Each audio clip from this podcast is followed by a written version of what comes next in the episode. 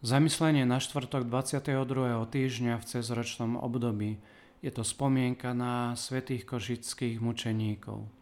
Čítanie zo svätého evanjelia podľa Lukáša. Keď raz Ježiš stál pri Genezáreckom jazere, tlačil sa na ňa zástup, lebo chceli počuť Božie slovo. Tu zbadal pri brehu dve lode. Rybári z nich vystúpili a prali si siete.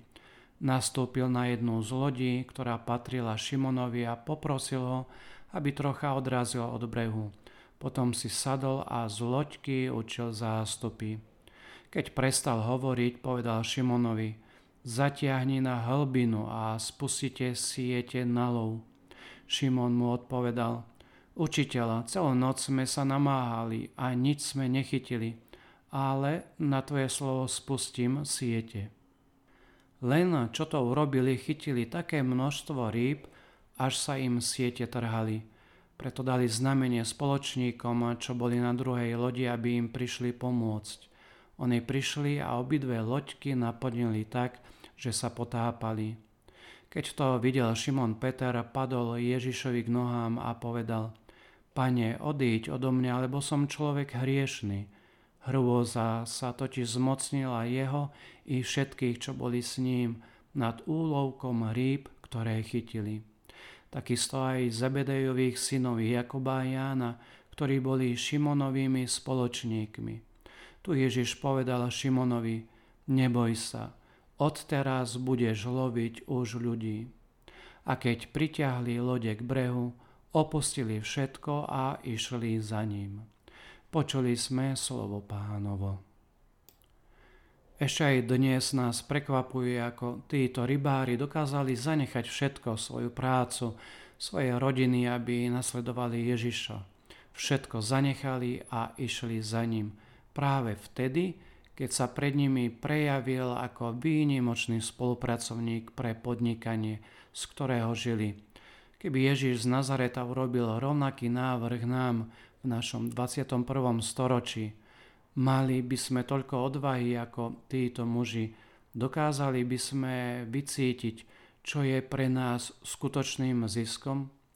My, kresťania, veríme, že Kristus je stále prítomný, preto tento zmŕtvychvstalý Kristus žiada nielen Petra, Jána či Jakuba, ale aj Martina, Zuzanu, Katku a nás všetkých, ktorý ho prijímame za svojho Pána, aby sme ho z Lukášovho textu prijali do loďky svojho života, lebo chce odpočívať po našom boku. Žiada, aby sme mu dovolili využiť nás, aby nám dovolil ukázať, kam chceme viesť našu existenciu, aby sme sa mohli stať produktívnymi uprostred spoločnosti, ktorá sa každým dňom vzdialuje a potrebuje Božiu dobrú zvesť.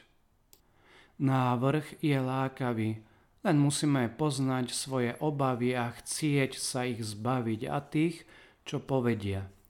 A zamieriť do hĺbších vôd, alebo čo je to isté, k horizontu vzdialenejším od tých, ktoré obmedzujú náš primeraný každodenný život, plný úzkosti a skľúčenosti. Ten, kto na svojej ceste klope, nech sa pohne dopredu akokoľvek málo, vždy sa trochu priblíži ku koncu svojej cesty, ale ten, kto z cesty vybieha, čím viac beží, tým viac sa vzdialuje od konca svojej cesty, povedal svätý Tomáš Akvinský.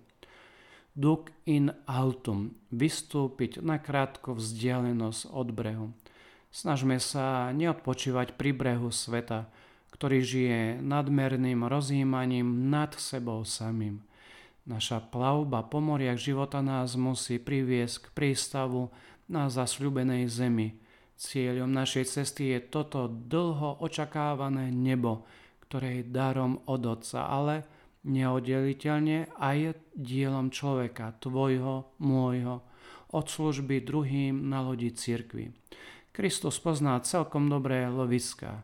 Všetko závisí od nás. Zostať v prístave sebectva alebo plávať k jeho horizontu. Myšlienky k dnešnému evanjeliu. Klement Alexandrinský povedal: Rybolov je lepšia zábava, ktorú Pán pridelil učeníkovi, keď ho naučil chytať ľudí ako ryby vo vode. Pápež František taktiež povedal, tí, čo vyznávajú Ježiša, vedia, že nemajú veriť polovičato, ale musia riskovať, že sa vydajú na hlbinu a každý deň obnovujú svoju obetu. A v katechizme katolíckej cirkvi čítame, celá cirkev je apoštolská v tom zmysle, že je poslaná do celého sveta. Na tomto poslaní sa podieľajú všetci členovia cirkvi, hoci rôznym spôsobom. Kresťanské povolanie je svojou povahou aj povolaním k apoštolátu.